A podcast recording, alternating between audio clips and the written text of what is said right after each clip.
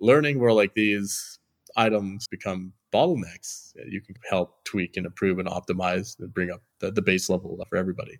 Going back to where does that go into developer experience that's usually what people are measured against. Okay you know we're all working towards delivering this feature but also other objective measures to look at and a good developer experience will increase those metrics intrinsically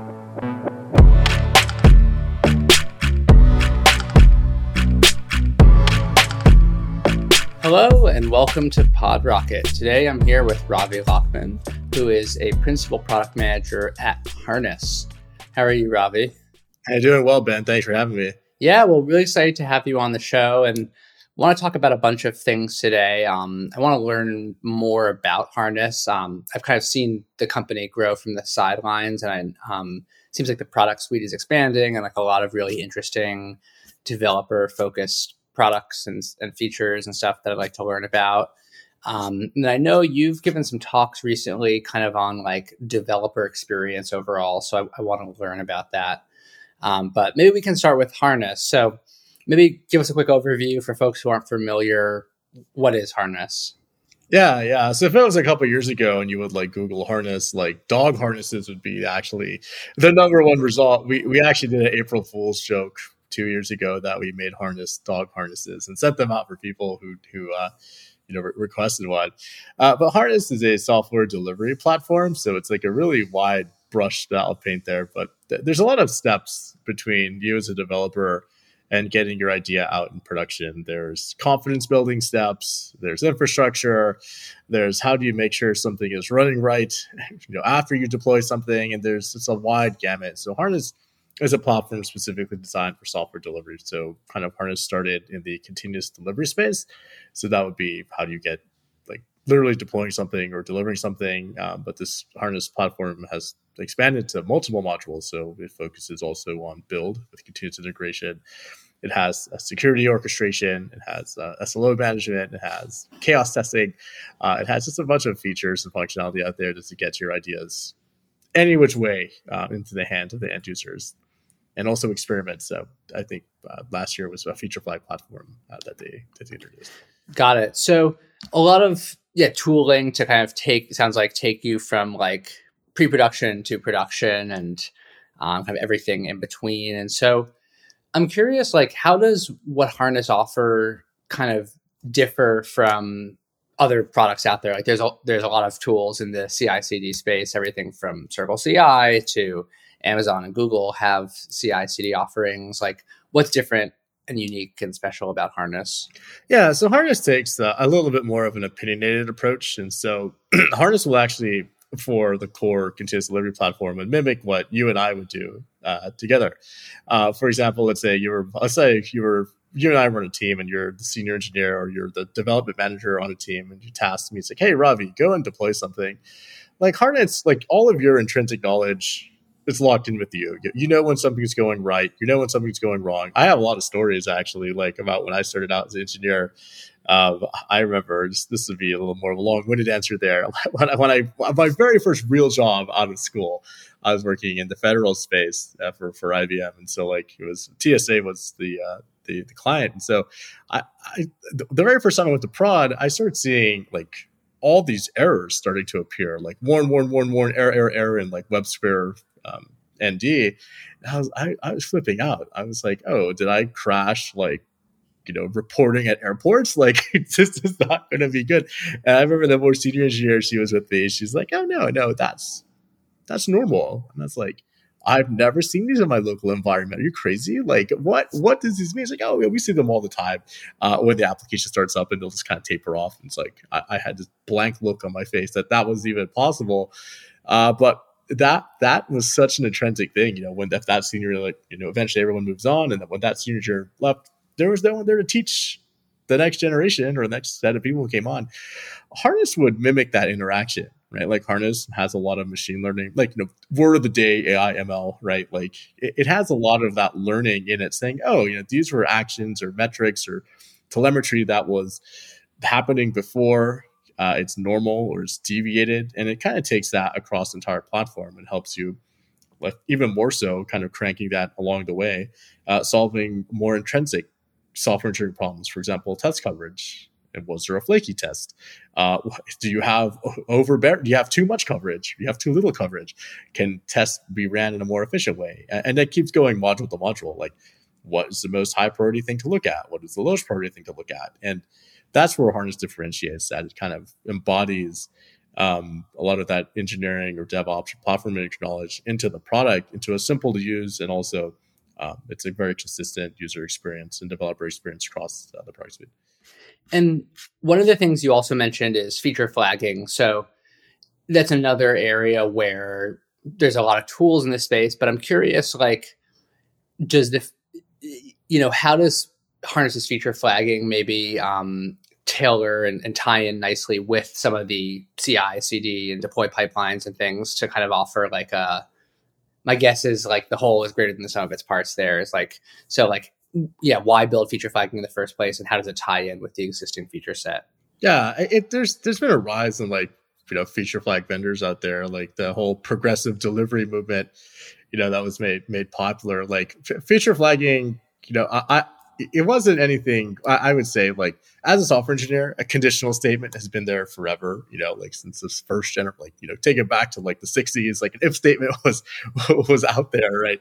But what where feature flagging became kind of a thing was of, I know long been answer again was like out of Facebook. They they invented one of the first feature flagging platforms like for their they used to call it dark features or dark rollouts you know they the ultimate A B test. I used to be subject to them. I would ask people like, "Hey, why is my Facebook distribution two gigabytes in the App Store versus 750 megs?" Like, oh, you're part of a test. It's like, what what were you testing on me? We don't know.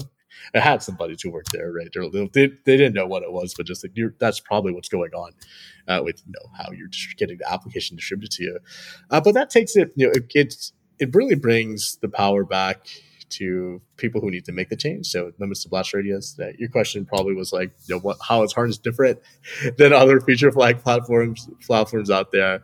Uh, it, it's the same thing. Like the sum is greater than the individual parts there, um, and also it's it, going back to the whole intelligence thing. Like, how do we provide a clean way of enabling something? How do we provide a clean way of when is appropriate to enable something? How do we provide a clean way to give you metrics on was your experience successful?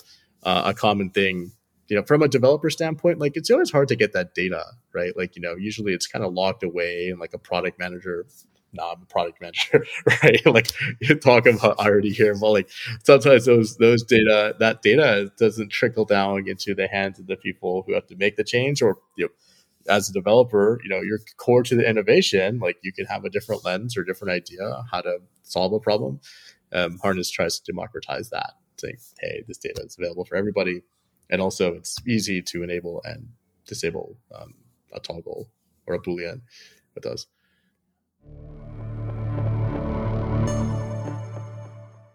Enjoying the podcast? Consider hitting that follow button for more great episodes. You mentioned before um, Harness now does something that helps with chaos engineering. So, for folks that maybe aren't familiar, like what is chaos engineering? Um, yeah, can you just give us an overview of that? Yeah, so like there, it came out of like Netflix, right? Like you know, it, was it's a way of testing resiliency or robustness in your infrastructure or applications. Um, as it, I, there's a concept I I talk about. It's a system. There's a kind of a distributed systems concept I talk about. It's called the fog of system development. It, it's a cliche on the fog of war, right? Like it's situational awareness. And so, you know, having no one person knows the entire end to end flow. I guarantee you, there's not a single person at Netflix that can tell you every single microservice or every single service, 100% what they do and what's the upstream, downstream, the aggregation of what comes back to you. Because the systems are so distributed and complex, so you kind of, you know, as an engineer, you focus on your domain or you focus on the services that you own, and that that's it. Um, with with that, you know, limited, you know, again, it's hard to say. Like, there, there's always these limitations to your purview that you have, even though it might be very wide. Uh, how do you test robustness or resiliency? Uh, from a systemic way. Like going joke, I was taking services out of production way before chaos engineering. Like it, it, was one of my specialties, but um, it's it's uh, injecting fault in certain places. Uh, for example, a standard chaos experiment would be something is unavailable, right? So if you have you know arbitrarily knocking, uh, let's say, I forget what the chaos monkey like specifically targeting like specific uh, processes in docker or specific specific machine amis that are running uh, to kind of see like what your application or your service will do. A similar thing with chaos chaos um, chaos engineering has gotten a lot bigger so there's a lot more faults and experiments to do. And also from a platform standpoint going back to you well you have all this data like what what happened in variant a versus variant b? Variant a might be you suffered from a network black hole right so there's something that wasn't able to connect uh, so you're, you're rerouted back to yourself uh, how does your you know do does a thundering herd appear these are all like sre type of things right like hey like how graceful was your handling of this problem? Did it manifest to the user? And that's what chaos engineering is all about. How do you limit manifestation of errors by actually testing these things that you probably wouldn't have thought about, you know, um, before. It's Emily again, producer for PodRocket, and I want to talk to you. Yeah, you, the person who's listening but won't stop talking about your new favorite front end framework to your friends, even though they don't want to hear about it anymore. Well, I do want to hear about it because you're really important to us as a listener. So, what do you think of PodRocket? What do you like best? What do you absolutely hate? What's the one thing in the entire world that you want to hear about? Edge computing? Weird little component libraries? How to become a productive developer when your Wi Fi's out? I don't know. And that's the point. If you get in contact with us, you can rant about how we haven't had your favorite dev advocate on, or tell us we're doing great, whatever. And if you do, we'll give you a $25 gift card. That's pretty sweet, right? So reach out to us. Links are in the description. $25 gift card.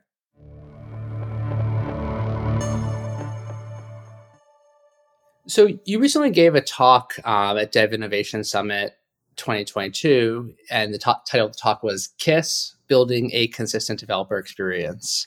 So, uh, what does that mean? Yeah, so w- when I think of a kiss, I think of a Hershey kiss. It's like uh, I always think about food a lot, but uh, kiss it, it's actually an acronym for uh, "Keep It Simple, Stupid."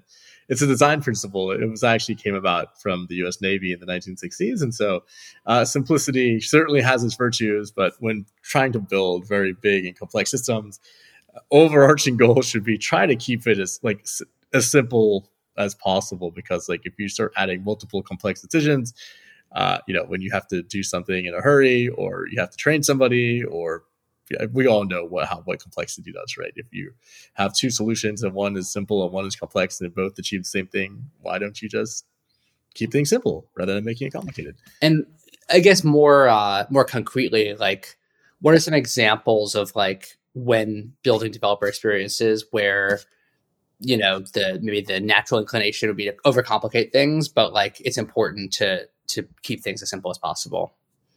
Yeah, for sure. Like it, it it's always funny like if if you take a look at like where the ramp time actually is for a software engineer and this is this is more of like an kind of intrinsic thing. Like let's say like you and i switch teams all of a sudden right? So we we were plopped down into a, a new team. It, it's even ironic like even folks in the same company or organization you know they they they go through the same learning curve that if they started another job somewhere else which is interesting. So like you know the first you know your first week you get your development environment set up and you get a local build going and you're able to like change something or make a material change on, like locally or in a development integration environment. But what takes the longest time is learning how to go to production. Now, i must have been I'm counting 12 or 13 engineering teams before i kind of stepped out of day-to-day development work. And uh, every time i changed teams it was like hey, you know, my background was in Java or distributed Java. And so I was like, well, I'm very familiar with Java or JE, uh, but I'm not familiar with how we go about adding, you know, decorating this to go to a deployment system, to validating that the changes were correct, to validating that going to production was the same. And so usually a lot of complexity that, you know, what the engineer or like he or she, the software engineer is not dealing with a daily basis, they're not typically deploying to production uh, multiple times a day. Like, uh, no, you might say, oh, Facebook, Amazon, Netflix, you know, they deploy every 11.6 seconds. I'll make some numbers up there, but you know, it that's it's rare to do that. Like, you know, take take yourself to the other 80% of software engineers. It, it, it's it's a it's a big deal, you know, and you have a lot writing on it, and it's you know, there's a lot of unknowns that you try to work your way through, and a lot of confidence building exercises. Like it's again the fog of the development a lot of folks are not exposed to all the rules in the, their pipeline, right? Like, like you can overly. I've been some very complicated deployment scenarios that people have to sign off on it. It was regulatory stuff, or I didn't know what the next step was. I had to like kind of you know use my nose to like kind of edge forward every time, and that's where a lot of complexity is. Like at the end of the day, you want something going to a hand of an end user in a safe and sustainable way. Like, what's the path of least resistance uh, for that? Funny it's like uh, going back to a bank I was a consultant or deployed engineer for. Um, it, it was so funny because like they had such a lengthy change control process. But if there was a problem, let's say there was a production issue, like 80 to 90% of their policy went out the doors. Like, just get it fixed. It's like, but the same result happened. Like, we were able to deploy like in an hour versus like we sat there for like a week, you know, arguing. Well, they were trying to probably prevent something from happening, but you know, it's like, why not just use the, uh, you know, the instant deployment path all the time because it works, right? But that's where you can overcomplicate things, like putting putting a lot of toil in front of getting their idea out there. And what is WHAM? It's a uh, acronym you introduce in the in the talk. Oh yeah, yeah. So wham is it's uh, it was more of like wham, you know, like like it was more not an act. Maybe I capitalized it in the in the presentation. Ah, okay. And so yeah, so like uh, um, one of the I, I, one of the things that was, it was me trying to say like there's a lot of like decisions that have to be made when you're deploying like you know why is there a lot of decisions i remember like reading in a textbook and if anybody gets a copy of the presentation like I have to search like google near and far to like find this it's it was just like p- picture of like what it's called um how many regulations go into a hamburger? It was like from the 80s, right? So it was like 41,000 regulations. There's a picture of a hamburger, and it's like there's 41,000 regulations that go into this hamburger. So, like, you know, it's like from the transportation to the how the raw materials, how it's cooked, to how it's sold. Like, there was this a lot of regulations and rules to follow.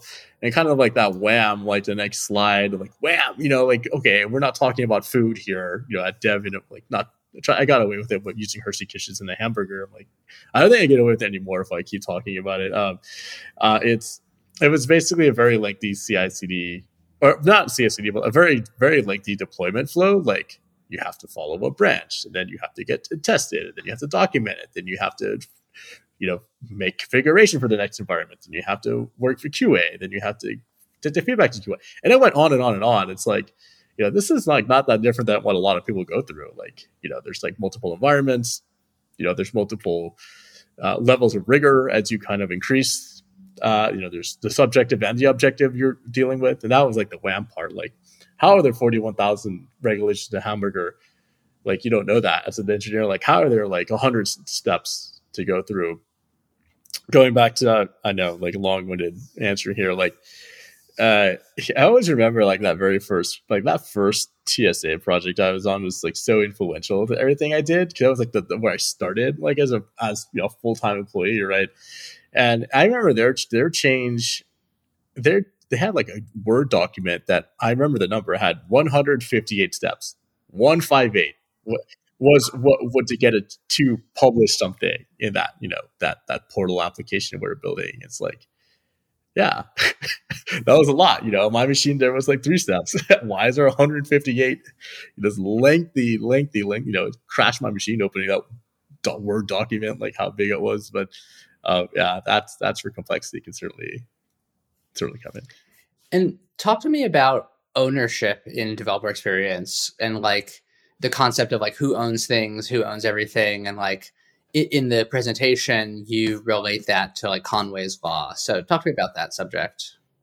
Yeah, so like so I'll, I'll give a base explanation of like developer experience. Like developer experience is like user experience. So it's like its acronym is like DX, uh, but the you know that's similar to UX, right? User experience, but except except uh, except the user is a developer, right? So how the feelings of how he or she or the, the developer as they interact with the systems in, in place and how they and the tooling and how they get their job done is their general like feelings and consensus and um, ability to get their job done.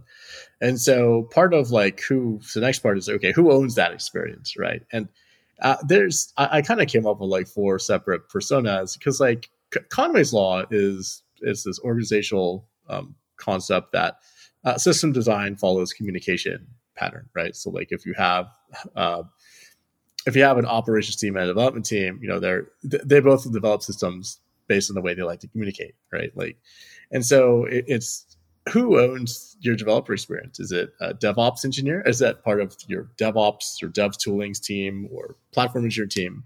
Um, is it a system engineer, the person who you know controls where the stuff goes eventually? Does the developer own it themselves? Like, does he or she have you know, full reign? And, and it kind of talks about like, hey, it was it was more of an open ended question, like getting folks to think like, no no one person will will technically own it because each one of them brings in a different piece of expertise. Like uh, you know a lot of folks i interact with are devops engineers and you know and their internal customers are developers. And so like you know it, there might be a little bit of a relationship between like hey the developers are the internal customers right? And so if your internal customers are happy your external customers would be delighted also because they're able to produce better work. Or versus like you know, a lot of people putting up these barriers uh, you know, into place. Like we can't, you know, change makes stuff go wrong, right? If it's running right, why change it? You know, it, there might be more, you know, there might be more barriers if a system engineer had to, to, um, to create that developer experience, right? And so each one is, each one has pros and cons uh, to it. And curious to understand more about what is Dora. Um, that's another concept you introduced in the presentation, um, and I hadn't heard of that before. So curious what what that means and what's the impact on developer experience. Yeah, yeah. So it might be like it's a, like so Dora is like this DevOps research and assessment. And I think they got purchased by Google. I can't I can't remember like, but they're like a group of group of very talented folks uh, that produced a, a, bunch of research. And so uh, there's these there's this concept of like there's four you might hear it like the, the four dora metrics right? Like so it's a way of measuring uh, engineering efficiency. And so uh, in the in the olden days let's say it might be you know what how many lines of code did someone write you know to measure developer efficiency or like output? How many commits did you make from github? You better be green in every box. Those, those are asinine vanity metrics. Like they don't really show much. Like if you want me to produce more commits i'll commit every every sentence, every period, every line I make, I'll have a dark green bubble or square GitHub if that's what gives me my bonus, right? And so Dora had came up with the the authors came up with kind of like four metrics, and those metrics to, that I think really sufficiently measure efficiency would be how often like deployment frequency is one of them. Also, um, there's a couple others that like are telling. Like one would be lead time to change, so like you know going from code to production. a lot of that's that's you know lead, lead time to change is out, outside the developer's hands. It's like a lot of this would be how burdensome your processes are. Uh, you know, time to restore if there was an issue, how long did it take you to restore previous functionality, and also change failure rate when you try to go to prod. How often did it fail, right? And so like that that will help measure like overall like engineering efficiency. Again, no one person owns that. You know, does the developer own all the tests, or do they own the deployment mechanism? Like, no, there's multiple people involved. But learning where like these items, you know, kind of become bottlenecks, you can kind of uh, you know help tweak and improve and optimize and bring up the, the base level uh, for everybody. So going back to where does that go into developer experience uh, that's usually what people are like measured against right like hey you know we're all working towards delivering this feature but also like what, what, there's also like other objective measures to kind of kind of look at and that's you know a good developer experience will increase metric those metrics um, intrinsically across the board well, Ravi, it's been great having you on the podcast. Really enjoyed learning a bit more about Harness and uh, some of these concepts around developer experience. Um, we're going to post a link to some of your social profiles for anyone that wants to follow Ravi to keep up with what he's working on. Um, and we'll post a link to Harness as well. So, yeah, thanks so much, Robbie. Cool. Thanks for having me, Ben.